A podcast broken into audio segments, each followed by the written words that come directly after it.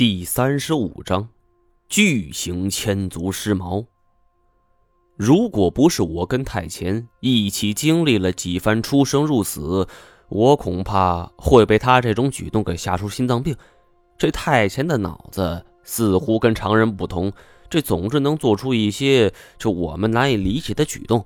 见他就纵身跃入石棺之中，我是吓了一跳，就赶忙跟上前去。太贤在石棺中蹲着身子摩挲了半天，就见他扯开这铺在最下层的陀罗尼经被，手电照过去，我看到石棺下方雕刻着一条腾空的巨龙，这龙头方向正对着我们，是威猛霸气。在龙嘴处还有一条舌头吐露在外边。退后，随后就见太监转动了龙舌。我是赶紧走下棺床，只听得数声是隆隆巨响，这石棺居然被从中间给剖开，是一分为二，整座棺床也是分开而来，露出了一个巨大的坑道。当一切停止之后，我走近前去看，就发现在这棺床的正下方是一个巨大的青铜球。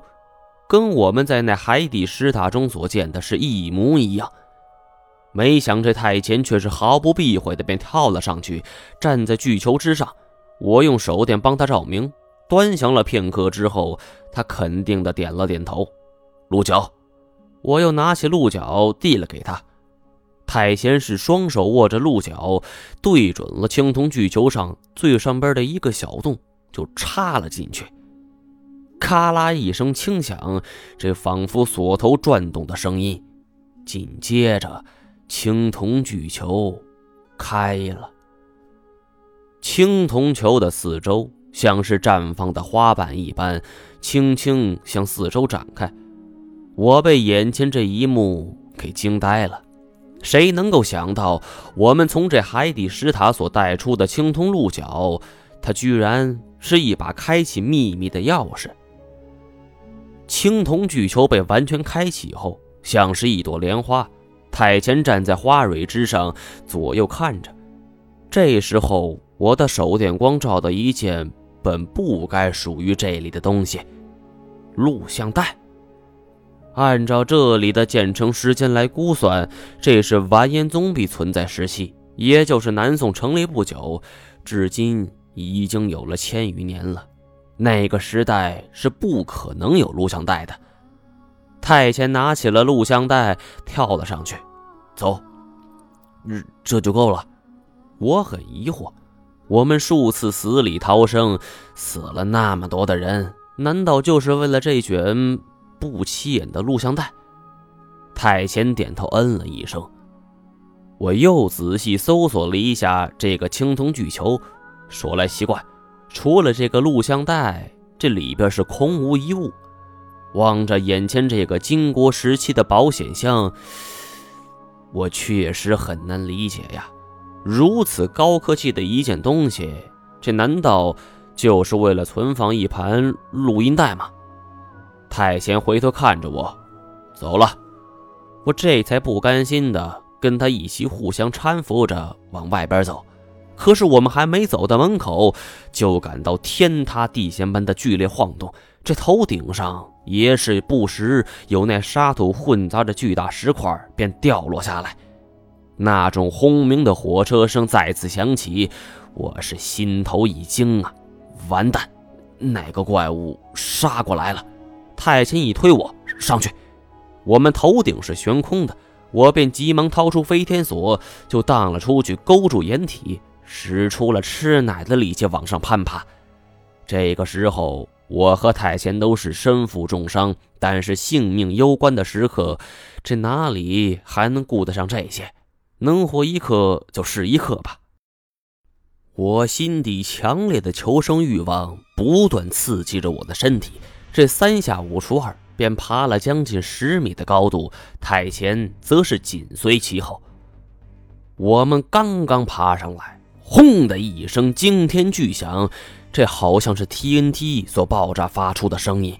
通道彻底塌陷，但是在这漫天的尘埃当中，一条巨大的黑色阴影便显现了出来。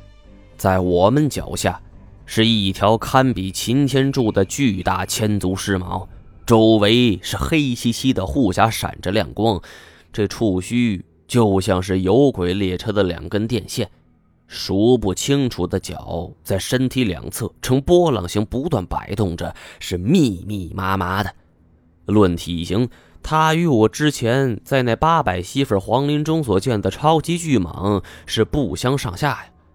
太监见我还在发呆，便用劲戳了一下我，指了指上方，我便继续咬着牙往上攀爬。但是经过这么一个庞然大物的撞击，这里的掩体早已松动。这一不小心，我脚下一块石头便被我一脚给踩了下去，啪的一声掉落在地上，是摔得粉碎。虽然声音不大，但是在死寂一般的环境中，这听的是格外清楚。巨型千足尸毛便闻声朝着我们奔袭而来，跳。十米的高度，好歹也是三层楼啊！更何况我这腿上还有伤，但是我根本没有任何时间反应，就已经被太监拉着纵身跳了下去。一到地面上，太监抱着我就地一滚，化为了跳下去的冲力。千足狮猫因为体型过于庞大，行动相对迟缓了，结结实实的便撞在掩体之上，是天崩地裂呀！碎石纷纷的滚落，唯一的出路已经被千足尸猫给阻挡住。我们眼下除了应敌，似乎也没什么办法了。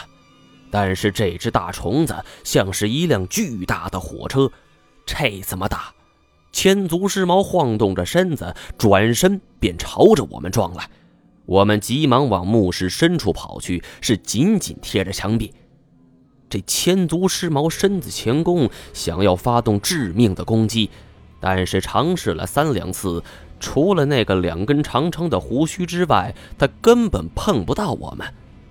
我的惊悸之心稍减，这举目望去，原来坍塌的通道带动了上方的山体，已经将这孙子给压住了。这么庞大的一股力量，我估计。千足尸毛的下半身已经被完全压扁了，他够不到我们，这也给了我充足的思考时间。首先，我们面对的情况是，这千足尸毛的下半身虽然动弹不得，但是它却堵住了唯一的出路，而且这种虫子就算是斩成两半，仍能存活很长的时间。何况他体型巨大，即便只剩下半截身子，那攻击范围也是极其之广啊！因为被他触须扫来扫去，实在不舒服，心里是毛毛的。我只能是尽量把身体往后靠。孰料这后背碰到了一具木棺，小心有机关！你怎么知道？太谦神色凝重。我梦中来过这里，这些棺材。全都设置了机关。说完，他的眼睛四处扫动。梦里，梦游吗？但现在我无暇吐槽了，反而想起了一个绝妙的主意。虽然有些冒险，但是这却是目前最好的一个办法了。眼下有一个办法，不知能不能行得通。触须又扫了过来，我停止了说话。什么办法？太前挥剑斩断了骚扰我的触须，我们冲到他的攻击范围内，引他进棺材，要看看是他厉害，还是这完颜成林的机关厉害。好，就这么办。嗯，你往左，我往右，一二三，几乎是三字刚刚喊出口，这我和太监一左一右的便朝两边分开跑去。千足石猫愣了一下，大概是没想到我们会来这么一手。但他也只是愣住一瞬间，很快他便弓起身子，朝着太前冲了过去。太前见状，是一个前扑，千足狮猫狠狠地撞在木棺之上。因为体型巨大，这一下就是撞翻了三五具木棺。这木棺或者因为掉落，或者翻滚，或者直接碎裂。这里边的机关全部应声而动，只听得嗖嗖嗖嗖，这木棺内的强弓硬弩射出了无数的羽箭。可是这千足尸猫头部是最为坚硬，这一下竟然没有对他造成任何的伤害。看来那边的机关不行，而我这边不知怎么样。我便含着小拇指吹了一个响哨：“孙子，看这边！”千足尸猫扭回身来，只看了一眼，便是直接冲了过来。情急之下，我也顾不得这腿上剧痛，便来不及跳跃，也只好就地一趴。这千足尸猫顶翻了我头上几具木棺。这动物智商尚且不能较之于人，更何况虫子呢？很快。机关启动，这其中一具棺材中散开了一团黄色烟雾。我只吸了一口，便觉得嗓子是像火灼般的疼痛。不好，是毒物！我是赶紧屏住呼吸，就地滚开躲避。看来孙胖子当年就是中了此招之后，才有了现在这种独特的嗓音呢。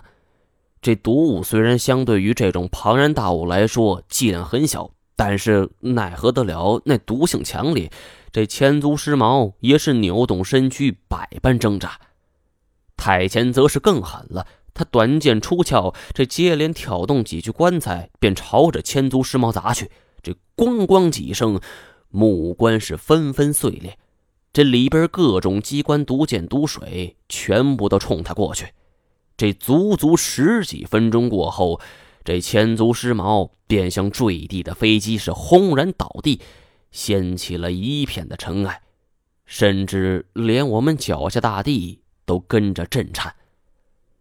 危机终于化解了，我颓然坐在地上，是喘着粗气儿，看着这个断了气儿的大家伙，这不就是之前壁画上那条巨龙吗？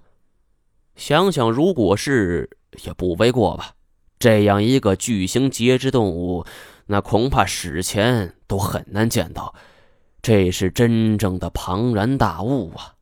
我坐在地上，忽然想到还有一个麻烦：这巨型千足尸猫虽然死了，但是它还堵着我们的出路呢。